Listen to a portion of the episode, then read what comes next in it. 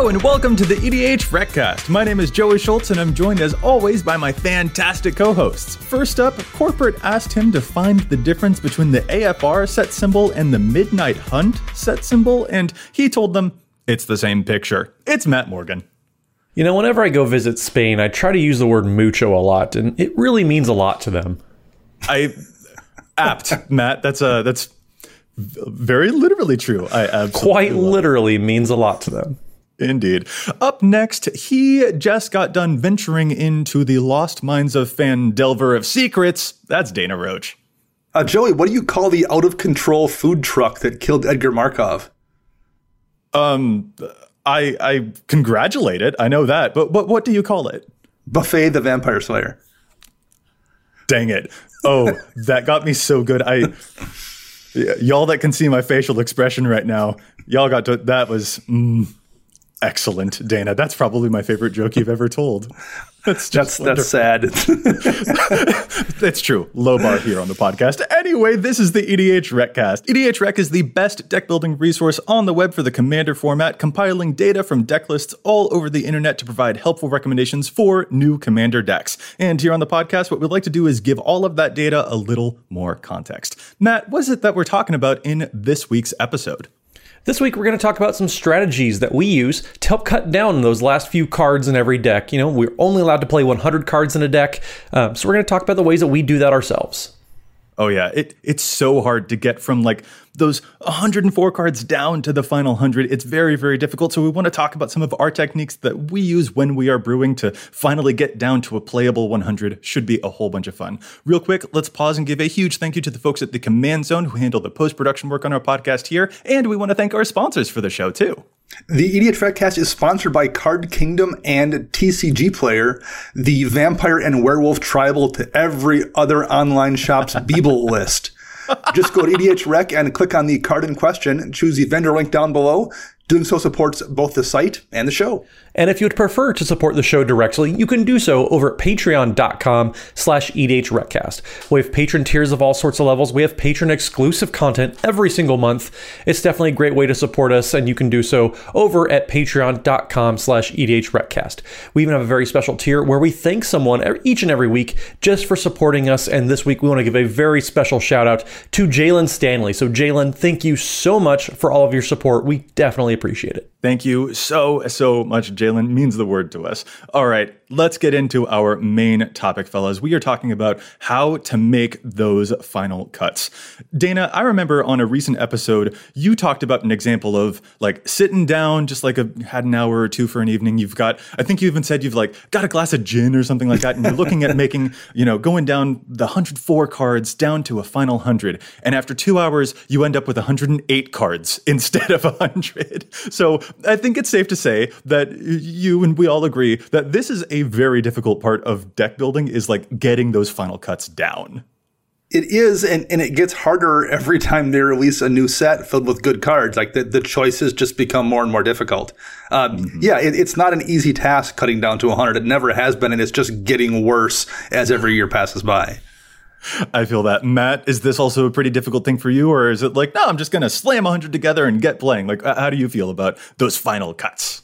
Um, well, when you stop just paying attention to previous seasons, like I have just lately, it's just so hard to keep up with. Um, it's not too hard with all the new cards, but with all the older cards, it still is difficult. Um, even if you haven't been paying attention, living under a rock like I have. Um, There's still, yeah, there's still just a huge, massive card pool. It's you know one of the biggest formats as far as possible cards goes.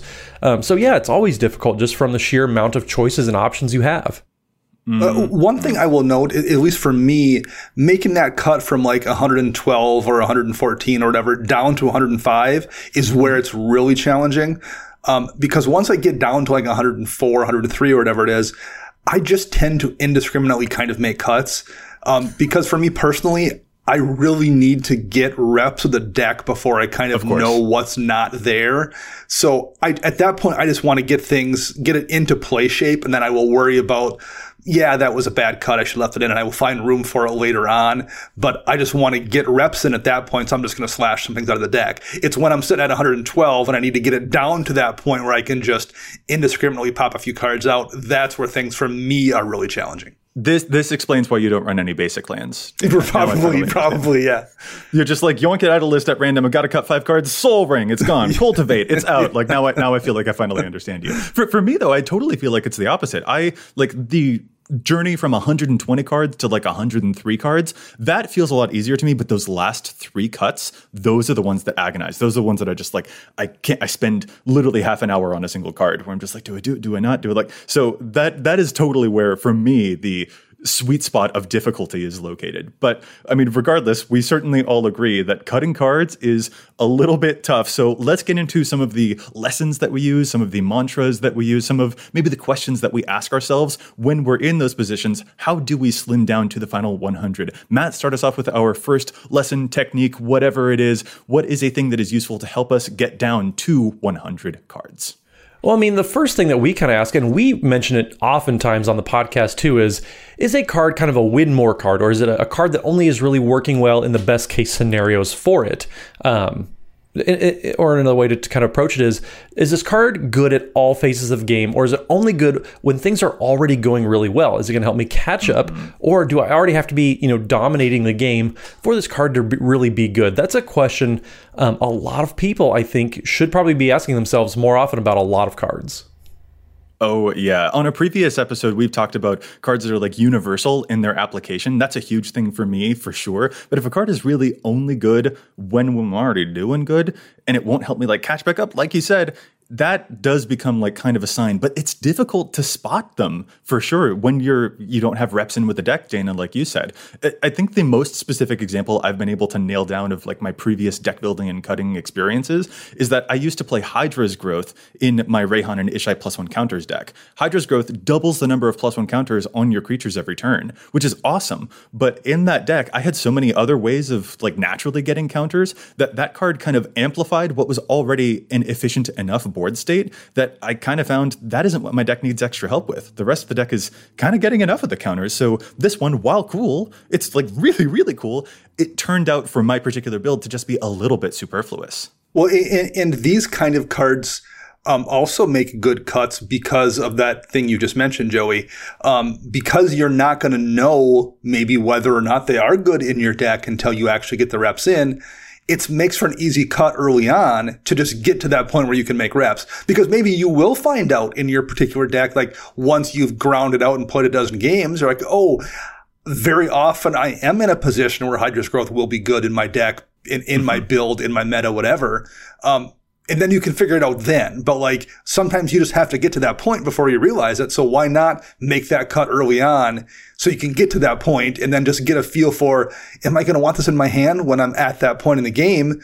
You, you, can just do that in your head. It doesn't need to be in the deck and then, and then try it out later on. So it makes for a good cut for a couple of reasons, both because, you know, it's best case scenario and because you can just kind of mentally figure it out later on when you're in the game. Yeah, a really good example of a card that I've I've wanted to play, but I just I always end up cutting it because it only really works when I'm doing well as Second Harvest. Um, it's a great green instant that doubles the amount of counter amount of tokens that I have.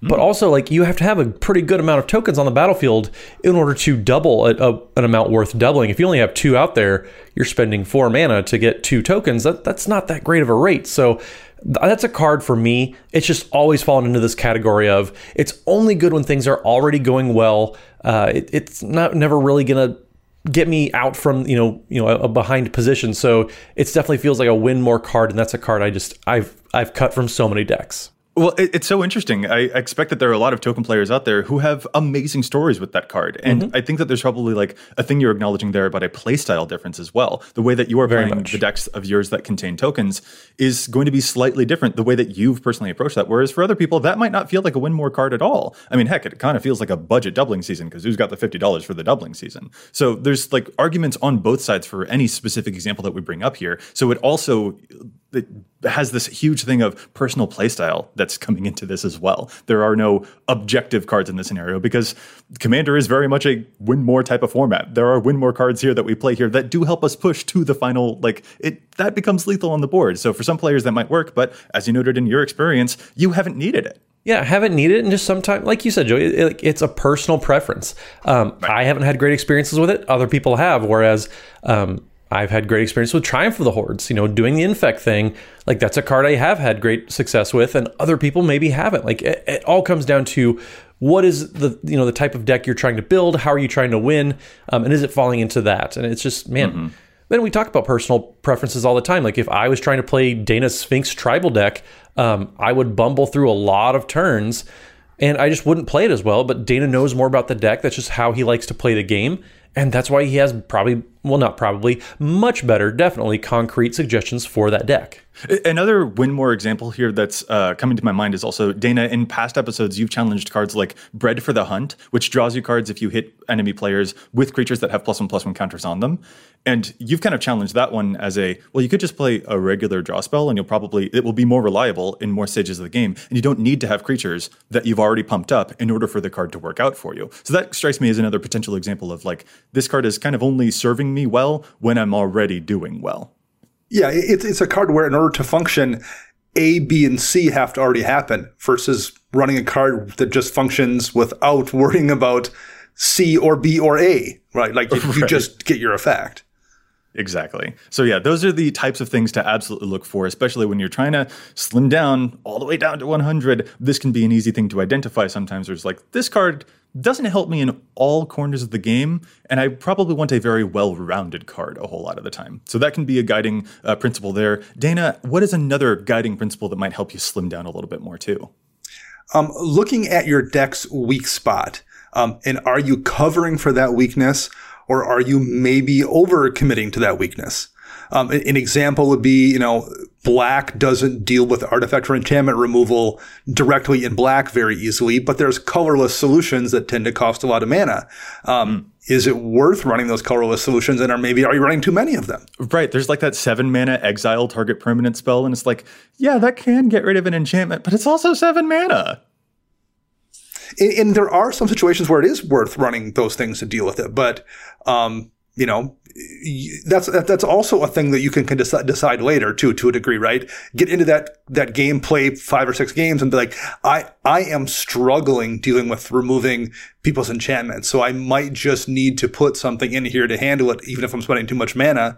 Or you decide I, i'm just i don't need that. I found after five games I'm doing just fine without having something in there. So mm-hmm. great. I can just proceed forward from that point on. Yeah, sometimes, I mean, I, I know recently we talked about Feed the Swarm on the Challenge of Stats. Um, mm-hmm. Sometimes you don't want to play it just because, like, sometimes you don't even care about enchantments in mono black. Like, you can just find other ways to get around it.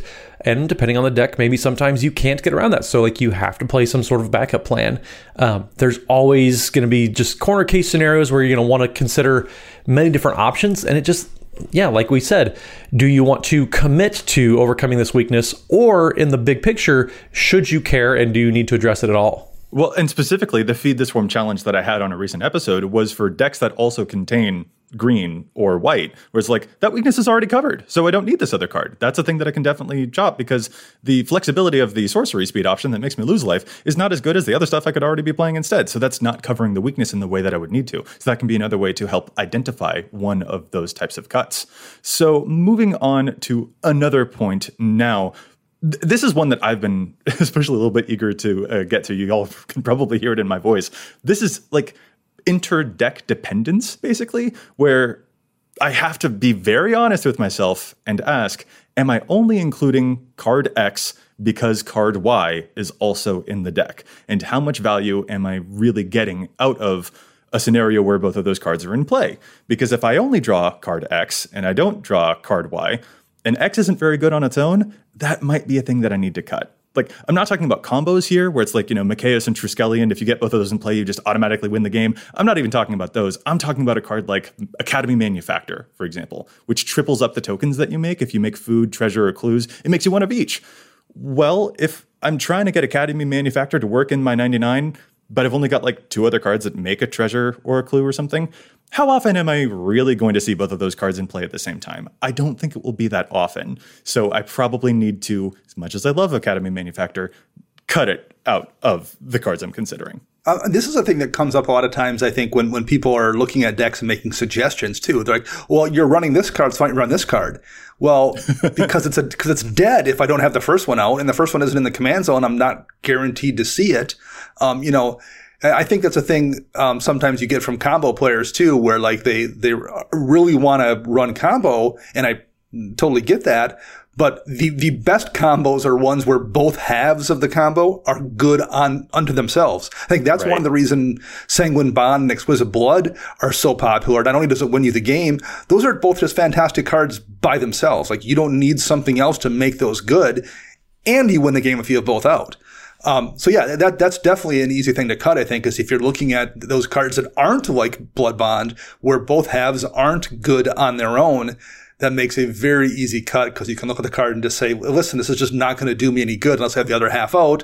So why am I worrying about it right now? Yeah, a, good way to put this, you know, when, when I was playing a lot of 60 card formats, we would talk about, you know, oh, I'm playing the uh, collected company deck, so I'm running some sort of, of hand disruption package. Um, and we would consider just, yeah, we're running this package to do hand disruption or to do toolbox effects. And so they're only really good because you have a lot of different access to different things because they synergize well with each other.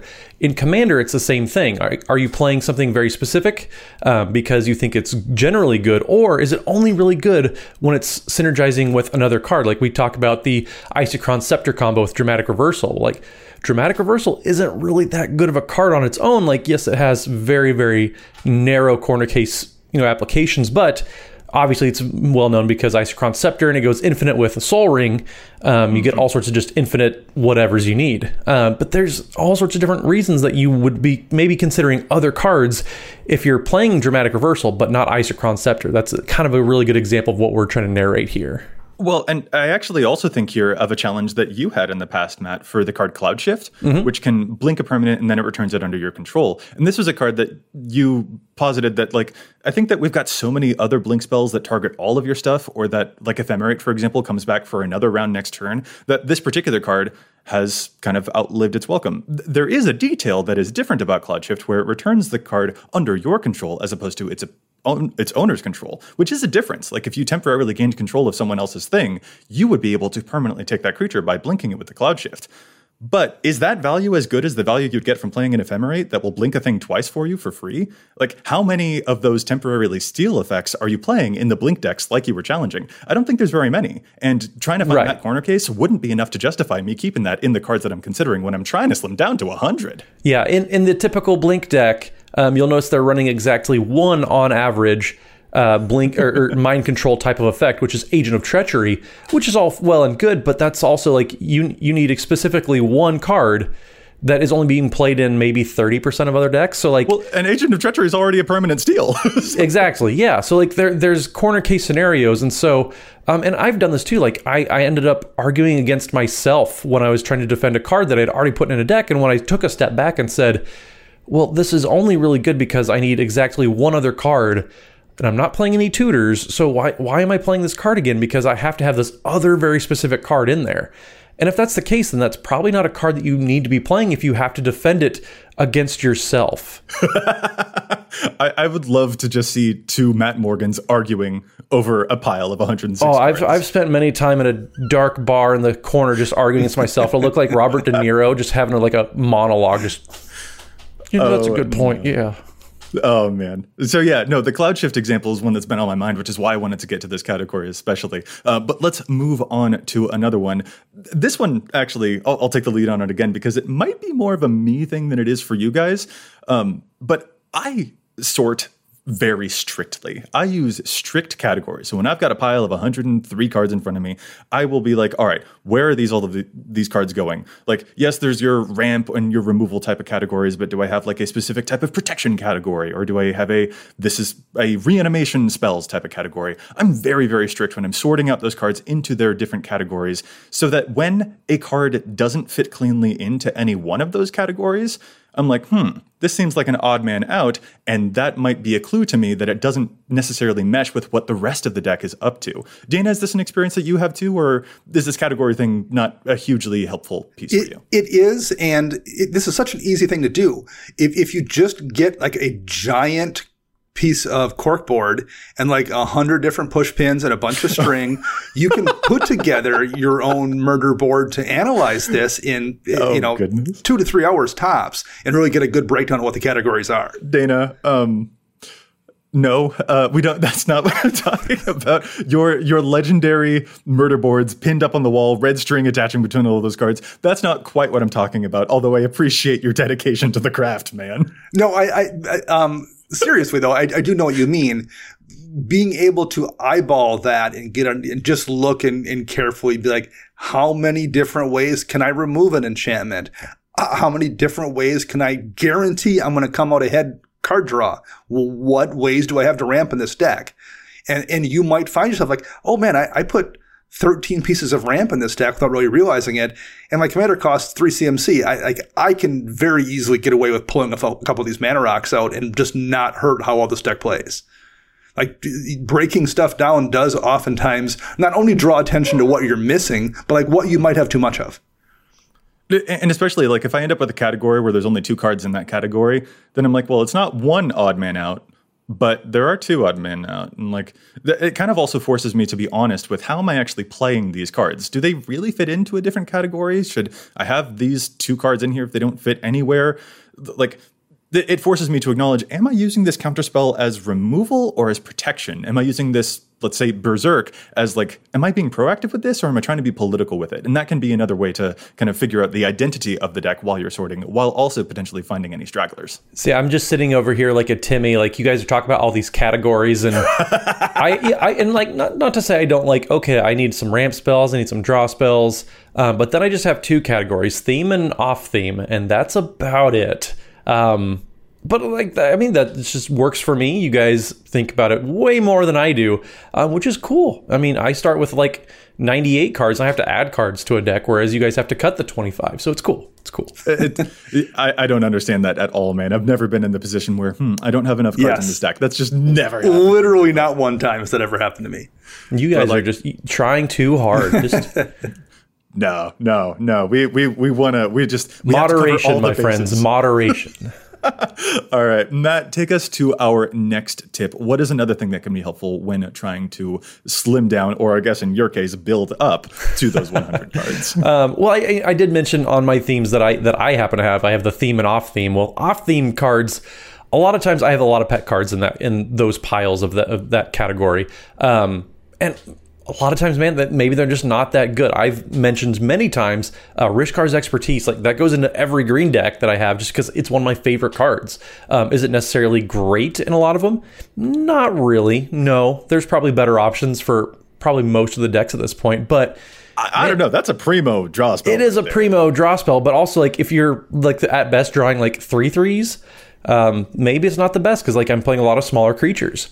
Um, yeah. But I, you know, just being honest, you know, about those pet cards that are in the deck. Like, is this card something that I think is going to be good, or is it something that I'm putting in there just because I want to put it in there? Yeah, this this is one thing that I, I will. I don't know if pushback is the right word, but one thing I do try to do is have at least one kind of oddball, truly strange or truly lesser played pet card in most of my decks.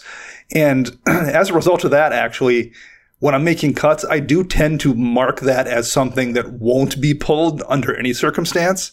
Um, like, you know, I, I've decided to run, I recently built a jury master of the review deck. And I, I have for many, many years been, been trying to find like a deck for sigil of distinction, which is an old Alara artifact that comes into play. It, it's X to cast. You put counters on it and the creature gets plus X plus X based on how much mana you spent to to cast it. Um, Dana, we're not, not, at challenge the stats yet, but keep on finding these underplayed gems. I love it. Well, so so this is a card that I, that I do like, and I, and I've never found a deck for it. So when I built Jury, I'm like, this works here well enough. It's going in the deck no matter what. Like I'm, that's just not coming out at any point in time. So that's one of the things that I, I do. Um, I, I know what you mean, but I also like sometimes decide that I just want to run this card no matter what, so it's not coming out.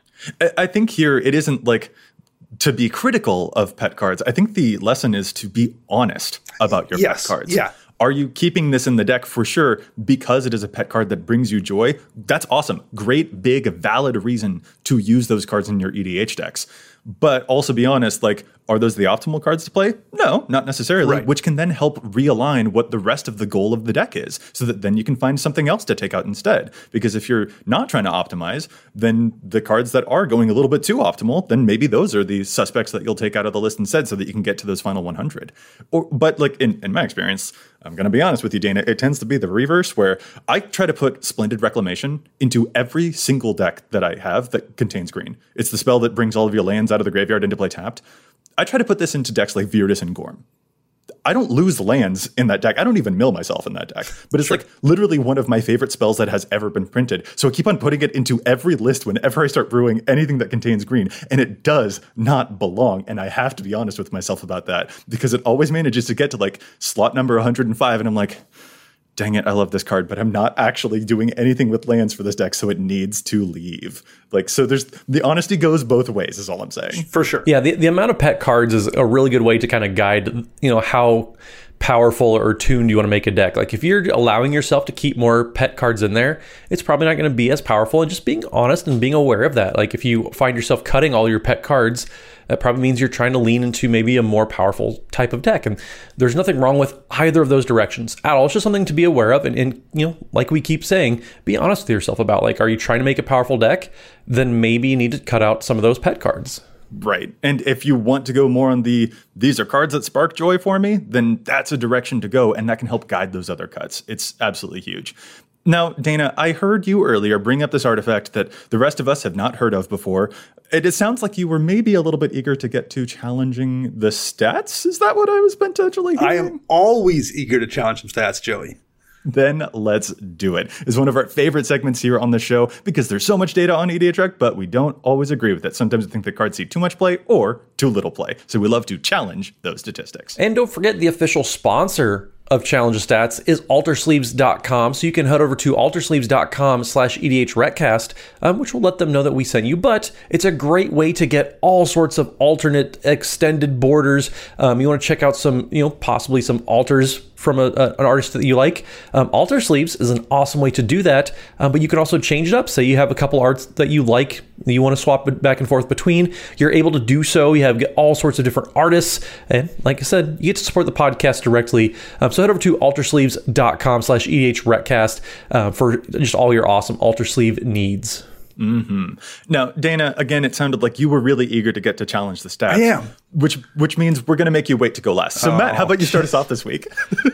Well, I, I guess I can. I, I can take that from Dana since uh, that's that's what we're doing these days. Uh, so, a card that I want to challenge is going to be Pattern of Rebirth. This is a card that uh, we, we've we've talked about how great this card is several times on the podcast. Uh, it's great. It does all sorts of really cool things. Pattern of Rebirth is an enchantment for three and a green that enchants a creature and says when an enchanted creature dies, that creature's controller may search their library for a creature card, put that card onto the battlefield, and then shuffle their library. So Pattern of Rebirth is played in about 4,800 decks currently, which is a fair number. You know, it's a little specific maybe, but a whole strategy that I really like this in that I don't see it even on the page at all is the Enchantress themes. Um, this is a decks that are all about casting enchantments, having them enter the battlefield, getting rewards for that. Um, and I think this is just such a great card because A, Enchantress decks are all about finding an engine card, whether it's, you know, Verduran Enchantress to make sure you're drawing lots of cards, whether it's Nylea's Colossus to make big, massive beaters and do some crazy damage. They're all about getting one card in there and just really taking over the game from there. Um, I really think that if you have a Mana Dork out there, which the typical Enchantress deck is playing a few Mana Dorks, maybe like your Llanowar Elves or your Ignoble Hierarchs, well, you, you're able to use them as a chump blocker, get them off, and then you tutor up and put onto the battlefield some massive, powerful engine card. I just think this is great. And even if you're just casting it, you know, it's still feeding into what you're already wanting to do, which is casting a lot of enchantments. Um, like I said, Pattern of Rebirth is not showing up on the page at all. It is a little different. It's a little off from maybe um, what you would typically wanting, be wanting to do in the typical Enchantress deck. But if you're kind of dependent on a certain creature to have maybe your your Setessan champion, you really need that on the battlefield. This is a great way to tutor up and turn a mana dork or some just expendable creature and turn into something that's going to win you the game. Such a good enchantment. I remember it used to be very expensive, but it got some like Ultimate Masters reprinting that made it a lot cheaper to get a hold of. Maybe it's gone back up in the time since, but if it has, it's because it's a really good card. It's a crazy powerful card. I, I, I wanted to put this in uh, so many more decks, and they just it gets cut. But if you need an extra enchantment to be casting, this is a really really good option. Nice. I'm going to move to my challenge now, and mine is the listener submitted challenge for the week from our patron JJ Mickey, who's got a really clever challenge here for the card Augmenter Pugilist, or more specifically, the back half of it, Echoing Equation, which I gotta fully admit is a card that I think just completely passed me by. On the back half of this technically Simic uh, card, it's a troll on one side, but it's this cool spell on the other, a 5 mana blue sorcery that says choose target creature you control each other creature you control becomes a copy of it until end of turn, except that those creatures aren't legendary if the chosen creature is legendary. So all of your creatures become a copy of one specific creature. And what JJ Mickey wants to challenge this in is for cards like Kumena, the Tyrant of Orazca, the Merfolk Tribal Commander, who puts a whole bunch of Merfolk and sometimes Merfolk tokens onto the board. And Merfolk is really famous for having those things like Lord of Atlantis that pump up all of your other Merfolk. So there, it's a very, very powerful spell to use to turn all of your creatures into a single merfolk lord, where each one of them is pumping each of the other ones up. You kind of make a one sided coat of arms for this deck. This is a really clever spell because it's the spell is on the back half of this card. I feel like I completely overlooked it and maybe some listeners out there have as well. This card isn't showing up in many of those decks at all, but it's a really clever card. Definitely try out in your Simic decks, but also as JJ recommends here for Kumena as well because this thing can do some really nasty nasty work. Okay, is it my turn here finally? I've listened to you all talk for way too long. Okay, all right. Um, oh, okay, fine. Yes, Dana, we'll let you go. Oh, dang it. so, so my challenge sets was inspired by a new card from Midnight Hunt called Mask of Griselbrand um, that I'm definitely going to run in at least one deck. Uh, when a creature dies, you may pay X life or X its power, and you draw X cards, and it has lifelink and flying. It's a neat little uh, Griselbrand tribute piece of equipment that's definitely going to see play from the new set. Um, but it reminds me of an older card that's only in 546 decks, and that's Fruit of the First Tree from way back in Khan's block. Um, Fruit of the First Tree is an enchantment, three and a green for an aura. Um, when enchanted creature dies, you gain X life and draw X cards, where X is its toughness auras aren't necessarily great. And I, I, think part of the reason people don't run this card in particular is because it's really easy to get two for one if somebody has, you know, a Path to Exile spell or a Swords to Plowshares. And I think people have tended to run this with the hopes they would draw when something incidentally dies and then they get burned by, you know, a, a bounce spell or a exile or something that doesn't trigger it. Um, I think it should be in more than 500 decks though. Um, because if you use it correctly, which I think is to use it and then immediately sacrifice this thing you hit with it, it's way stronger. Life's Legacy is a sorcery that does a similar thing. It doesn't gain you life, it just draws you cards. Um, that's in 5,000 decks, and, and, it's a little bit cheaper to cast, but it's also not recurable in, say, a Muldrotha deck where you're always sacrificing creatures anyway. Um, the First Tree, I think, is a really neat reusable draw spell in, in green decks that have the ability to reuse enchantments. And it can be an absolute blowout in the right situation if you're flinging things like in my deck, for example. And I think it definitely should see more play than just 500 decks if you play it in a way that, that protects you from getting burned. That is really savvy. And frankly, I know the deck you're talking about, your Kresh the Bloodbraided deck, where, like, frankly, the danger, honestly, Dana, that you might run into there is that when you're flinging something, it's usually for like 80 damage because you've gotten that many plus one counters onto your thing. So you personally might need to be a little careful that Fruit of the First Tree doesn't kill you when you draw too many cards off of it. It isn't a May effect. And I, yes, I have in fact killed myself with this card at least one time by not paying attention to the size of the creature and the size of my library. But I think that's just a testament to like how good exactly this effect is. That's not a bad thing. If, if if a card has drawn you so many cards, you've died. That's exactly. You just need to pay more attention, but it's a really good card. Yeah, I, I totally love it. Oh man. So okay, I'm glad that we got to the challenges, Dana. I'm sure that you're satisfied. But now let's get back to the rest of the ah, show. thank How does that you. sound? How does that sound? Is it good? I, I guess I can allow it. All right, sweet deal. Matt, take us to our next tip because again, we are talking about how to slim down those last few cuts. What's another thing that can be helpful when you're trying to take it from like 104 cards, 103 cards, 102 cards, 101 cards back to finally we're at 100? What's our next tip? Oh, I, I I thought we were doing my thing where we go from 98 to 99 to 100. Nope, nope. I am. I would like to be Okay. excused from this narrative. Let's let's keep going. Fair. Um, so one one category of cards that we want to make sure we're looking out for is non-bos that fall in, you know, cards that go against the main strategy of what you're trying to do. If you're trying to build a plus one plus one counter deck, um, chances are you don't want to have solemnity in there just because your friend has a planeswalker super friends deck. Um, chances are that's not going to go well for you more often than it's not going to go well for your friends. So um, look for some non-bos, look for some anti-synergy type of cards that you have going on, and maybe consider those as a strong candidate to be cut because if they're only taking away from your own strategy, then why are you really playing them?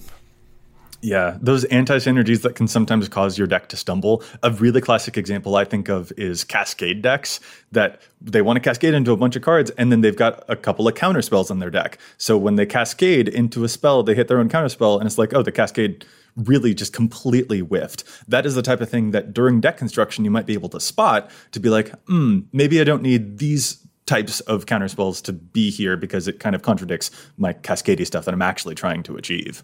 the, the kind of classic example of this for me, and, and I've been playing long enough that I I do tend to catch it before we get to this point. But um, Lightning Greaves, um, are are you going to need to target your own commander very frequently?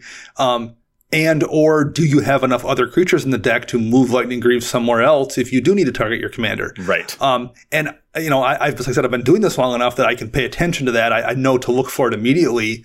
Um, but you need to look for it because like it's a thing where I, I definitely have had Greaves in a deck and got down to that 105 cards and then be like, oh, I, okay, Lightning Greaves is, is going to be a problem in these six scenarios. And that's more scenarios than I'm comfortable with. So I'm going to switch it to Swiftfoot Boots or something or, or, or another alternative.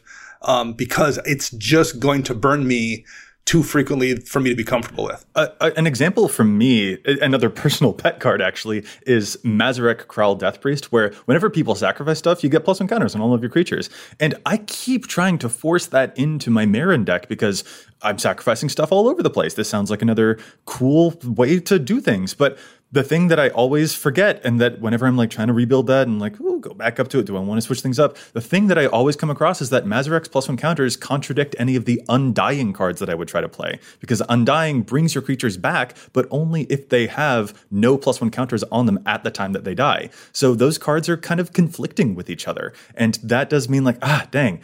I've probably only got room for one of these things, and I need to pick which one. And that helps me figure out okay, this will be the card that I take out to go from 101 cards in this pile finally to an actual 100. Well, a- another good thing to look for here when you're making cuts is to just take a second look at the kind of quote unquote staples that people tend to put in a lot of different decks and decide if those are something you really want to be running anyway in this particular list.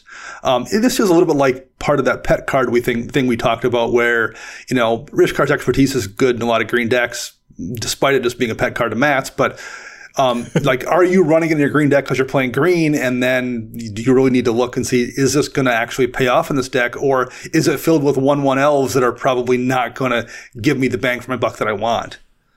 Uh, I mean, that I do actually have a deck where Rishkars would be a bad card. I know that that's hard to believe for a lot of people, but my Virtus and Gorm deck, I've got a 1 1 and a 2 7 in my command zones, and then the rest of the deck contains, I think there's maybe a 3 3. Like, that wouldn't be a good card for that deck. And automatically slamming Rishkars into the pile is totally a thing that I did when I was building stuff up. And then I realized, oh, the actual rest of the deck doesn't support this thing. So, yeah, those are the tiny things where the staples can really stick out to you, but sometimes the staples aren't the right choice. Well, I, I think we talked about it in the cards we we don't play thing. Um, Mirage Mirror is a fantastic card. Like there are very few situations where power wise, Mirage Mirror isn't useful in your deck. It goes everywhere. It always does a useful thing. It's, it's amazing.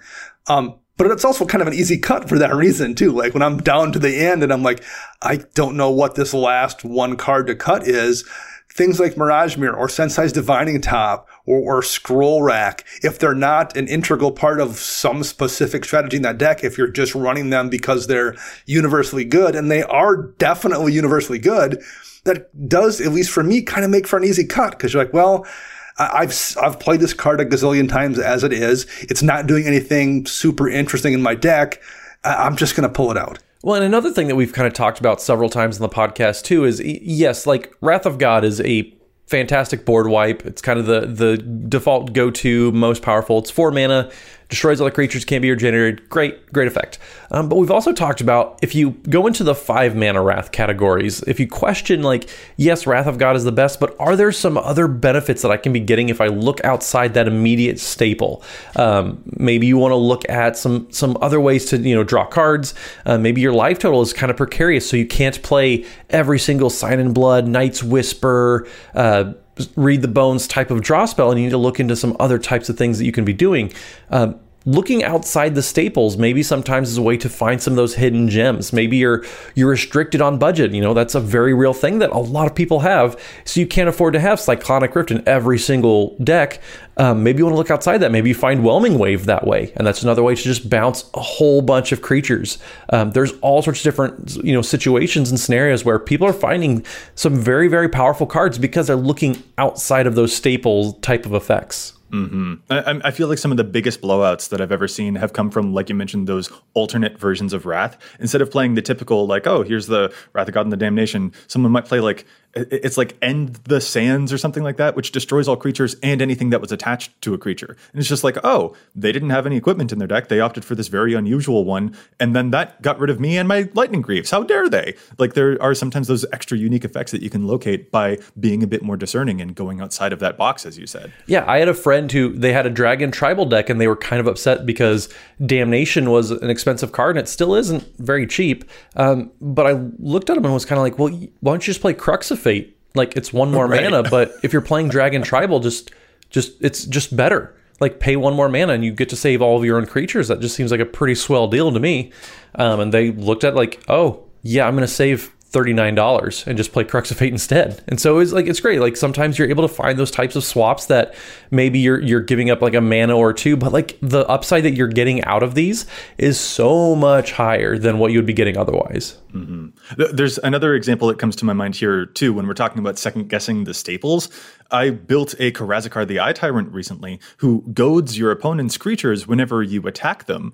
And I was all set out with a bunch of the traditional mana rocks that you would usually expect to see in a deck like that.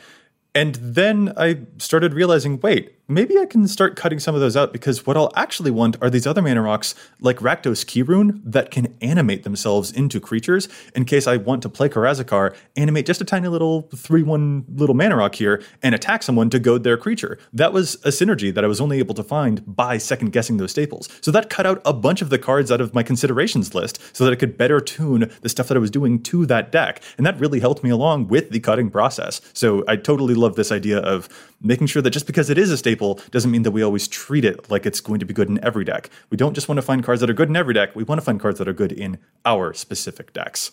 All right, Matt, this next point that we're getting to is, I know, another very dear point for you. Tell us about advanced filters.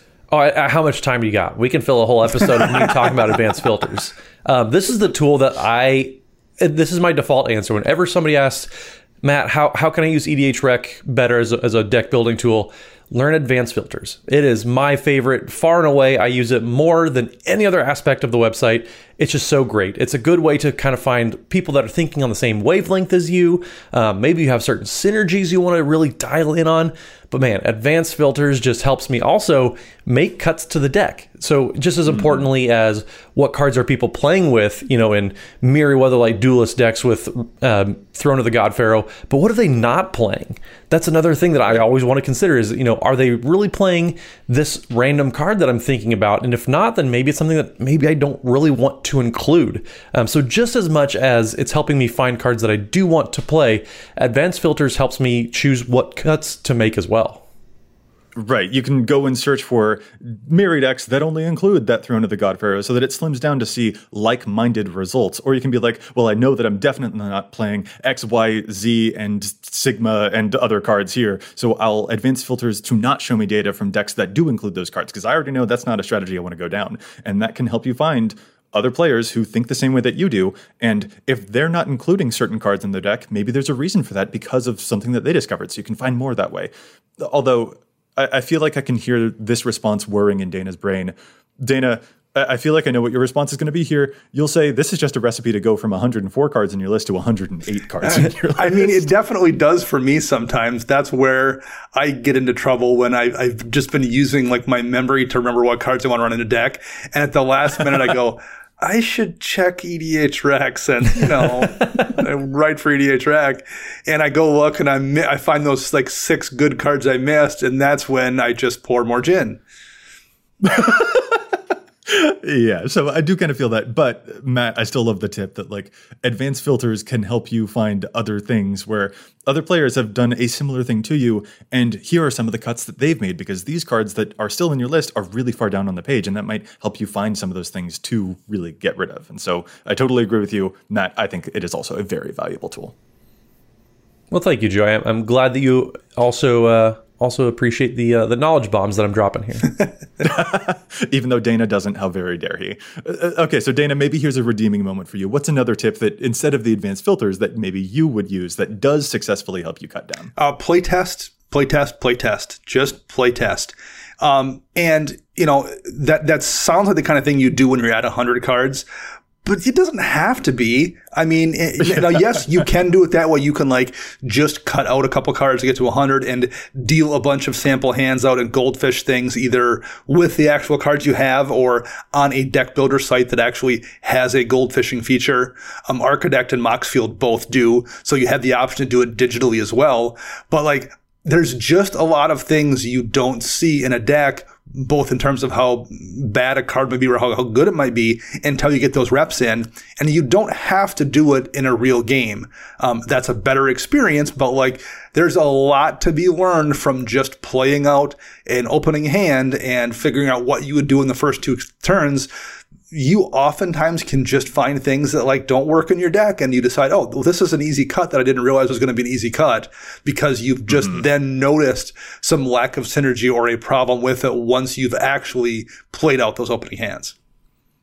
The the experience that you get when you draw a random seven and you're like, huh, I'm not excited to see that card in my hand maybe I should cut that card. Like that is a thing that is very valuable for me. Even if I've got a pile of 100 and there aren't any lands in it yet, I will still draw a 7 and then pretend that I can any mm-hmm. card can be a land. And then I'll just be like, all right, what cards am I routinely trying to keep in my hand and what cards am I happy to use as a land because they don't seem to be working for the way that I'm gold fishing? And that can be a clue that hmm, those might be some of the cards that I need to get rid of. Just by like actually simulating those cards being in my hand, it makes me understand better how they will actually play out before I even sit down at a pod with a whole bunch of other players.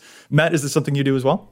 Um, I do it every now and then, just kind of get a rough feel for the deck. I never do it without lands. Uh, that, that's just point number one. I always start with 37 lands, just period, no matter what the deck is, because I don't want to put myself in a situation where, like you are, where I'm making 37 cuts or 35 cuts or whatever. Like that just seems like, man, that that that's like asking me to like put I, I, I don't even know like something very very painful and, and tragic that would be having to be taken away from me. Um, so I always start with the lands in the deck.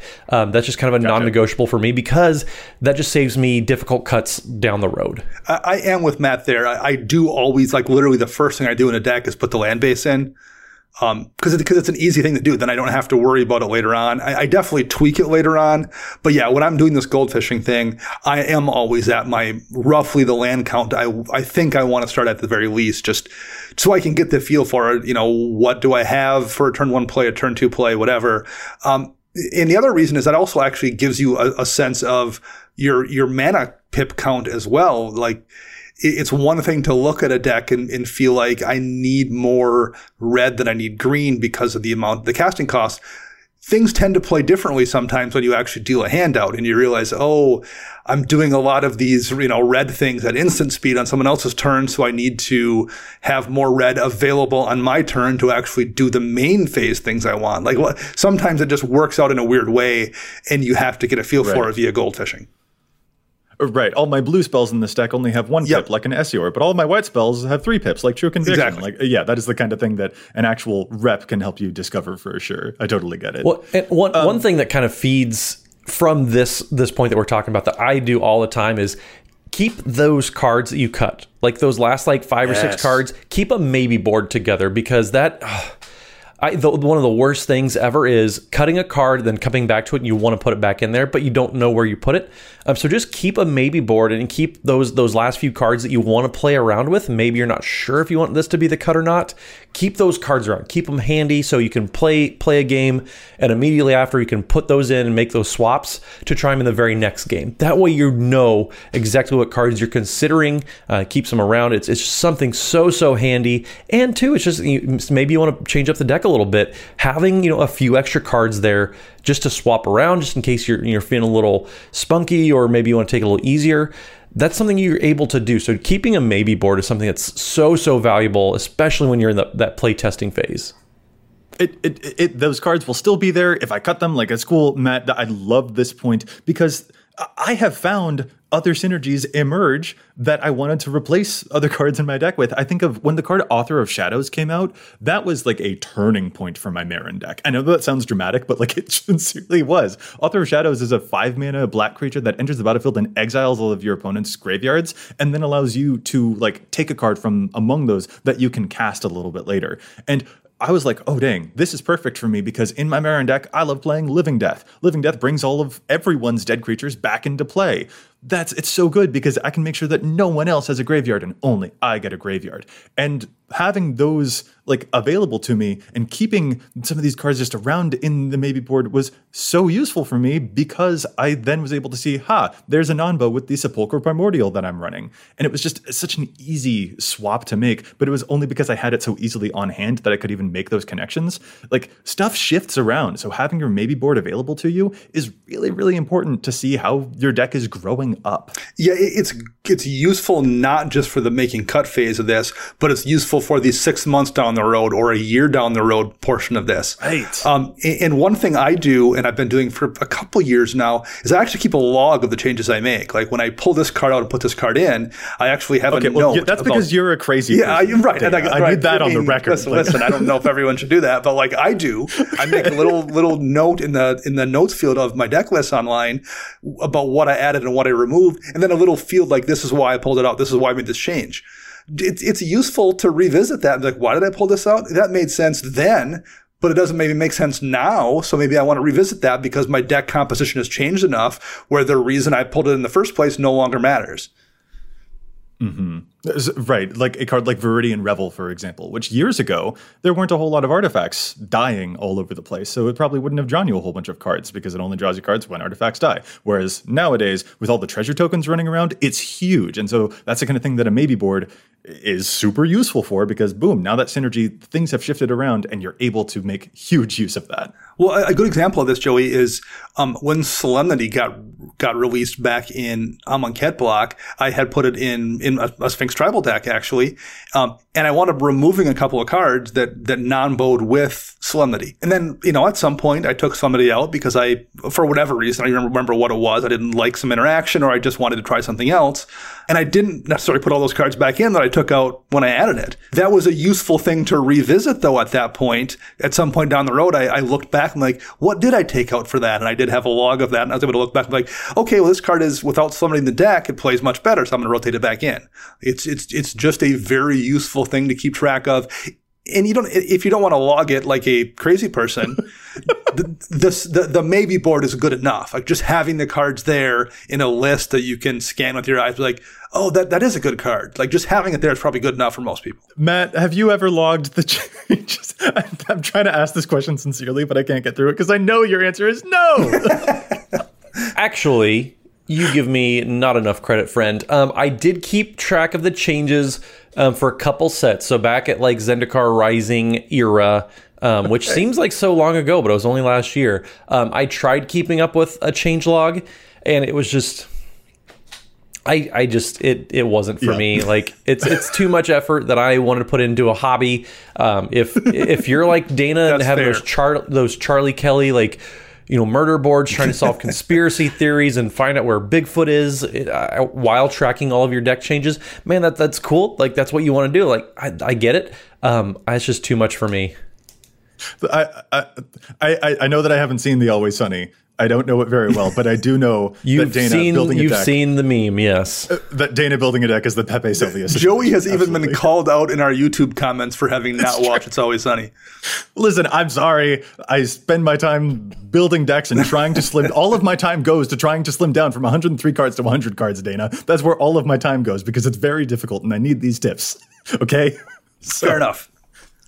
All right, Matt, bring us home. What is our final piece of advice for ways to cut down to the final 100 cards in your commander deck? Well, the last point that we have is probably also the most fun, um, and that's just play the deck.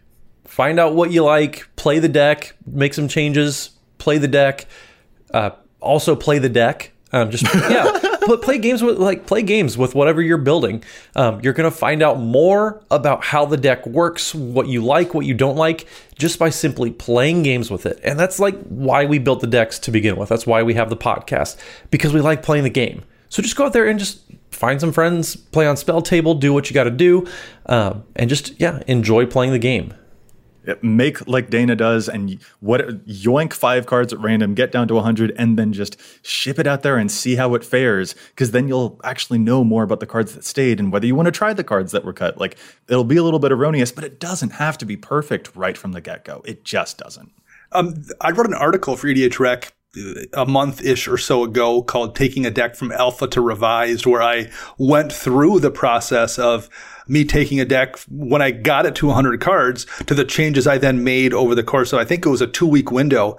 And I made like 20 to 25 changes over the course of two weeks with a brand new deck.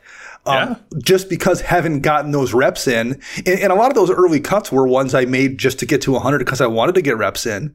Um, but once I got to that point, a lot of times for me, that's when like the real precision brewing takes place. That's when I just get it out there, grind that deck out, and then realize I just need more of this. And this thing I cut to get to 100, I need to put it back in. So I'm going to find room for this and that. Like there's still a lot of work you can do when you get to that point. It's just easier to get to that point so you can really do it correctly, I think. At least it is for me. I, I think a big lesson for us here is that it's kind of been a a mistruth uh, of the foundations of this episode maybe that the ending of the deck brewing process is when you cut down to 100 because that's not the end point. It's just not actually playing the deck and learning and growing with it. There are further cuts that will be made past that point. So yeah very much I, I mean, there, maybe you are someone, you as a listener out there, maybe you're someone who can mentally do these those things before you get to 100. I, I'm not someone who can. Like, I, I just have to play it to find what little subtleties I, I, I missed when I was eyeballing it. Um, So yeah, I mean, definitely for me, I just have to get those reps in to get that those last really to get those last rough edges sanded off for sure. Well, and I, I've seen a lot of people on, on Twitter, on social media saying, you know, I have this deck, but I don't I don't think it's ready. I don't want to play it yet. Man, just just play it. You're gonna find out. do. Yeah, just like if people waited till everything was perfect to start doing something, a lot of things would never get started. Um, Just take it for being imperfect and, and play it, and then tune it. Like i- you can have a deck be done, um, but if you want a deck to be done, then like you, you probably just brew it and you're you're good to go. You don't have to worry about playing it. Um, but it, it's a living thing. Like you can make changes whenever you want to. So just get out there, just play play the deck as imperfect as it is, um, and just keep making it better. It doesn't need to be perfect to to get shuffled up. Yeah, th- this is, I think, one of the lessons that I personally need to address most is that like those last three cuts are really agonizing. But you know what would save me a lot of time is not stressing out about that and just picking three, getting rid of it, and then just like actually sitting down at a table to see how the deck goes. I will learn what I need to get rid of way, way faster. And if it's not perfect out of the gate, that's fine. I will accept several losses so that I can get actual experience and knowledge with what I need to be doing in this deck. So, yeah, Matt, o- of the points I think you're totally right that this is the very, very best one and the best way to get actual genuine experience doing the thing. It's also kind of a good lesson for life in general. Mm-hmm. Um, if I had waited to be great at podcasting to start recording shows, I still wouldn't have started yet. Like, like you just have to start doing things sometimes to actually, you know, get the experience to get better at doing them. Um, that applies yeah. to everything yeah. besides just deck building. I mean, and, and we're still waiting for you to get better. Yeah, exactly. Right. you have a long wait ahead of you, possibly. Oh, I was I was going to be more polite than that, but but yeah, Dana, Dana's absolutely true. Like, I mean, I, I enjoy playing League of Legends, and if I waited till I felt super great and powerful at playing any given role or any champion, like I, I just wouldn't I'd just be playing norms but like just jump into the pool like play whatever you want um, and learn like you don't have to spend all your time in the practice tool and goldfish like we do with our decks uh, just jump into a game and just learn just just right learn by doing Exactly. The best commander players in the world still learn this way. There's no way that any person ever gets exactly the right 100. I want to see these right rankings, Joey, because I don't think they exist. I can guarantee you that I'm not on it, but Fair. I, am just like, yeah, I'm just completely agreeing with you. There's no point at which this will ever necessarily be like, oh, I've definitely got exactly the 100 that I want. Anytime you build a deck, it's always going to need actual repetitions. And so just don't stress about those is kind of a weird lesson, but it really it just genuinely works. It is, I think, the most effective way to actually find out which of these cards are you going to keep and which of these cards can you finally toss out of the consideration so that you've got the deck that you really, really love and it can grow up with you. This has been such a fun episode, you guys, but I think we do need to call it to a close. So if our listeners would like to get in touch with us, where is it that they can find us all? Matt, let's start with you. So you can find me on the Twitters at Mathimus55. That's M A T H I M U S 55. And don't forget, Wednesday evenings we are streaming games over at twitch.tv slash EDHRECast. Um, we have guests on every single week. The games are awesome, so make sure you tune in for a super fun time. And how about you, Dana? You can find me on the Twitter birds at Dana Roach. You can hear me on my other podcast, CMDR Central. I'm writing articles for both EDH Rec and Commander's Herald. And you can find all of us together at patreon.com slash EDH EDHRECast. And I'm Joey Schultz. You can find me at Joseph M. Schultz on Twitter, and you can find the cast at EDHRECast on both Facebook and on Twitter as well. Plus, if you've got a question for us, you can contact us at EDHRECast at gmail.com. Once again, our thanks go out to the whole team at the Command Zone for handling the post production work on the podcast, and we want to thank our sponsors, TCG Player and CardKingdom.com. And you can visit altersleeves.com slash EDHRECast for cool, custom EDHREC sleeves. Listeners, we will be back at you next week with more data and insights, but until then, remember EDHREC your deck before you wreck your deck.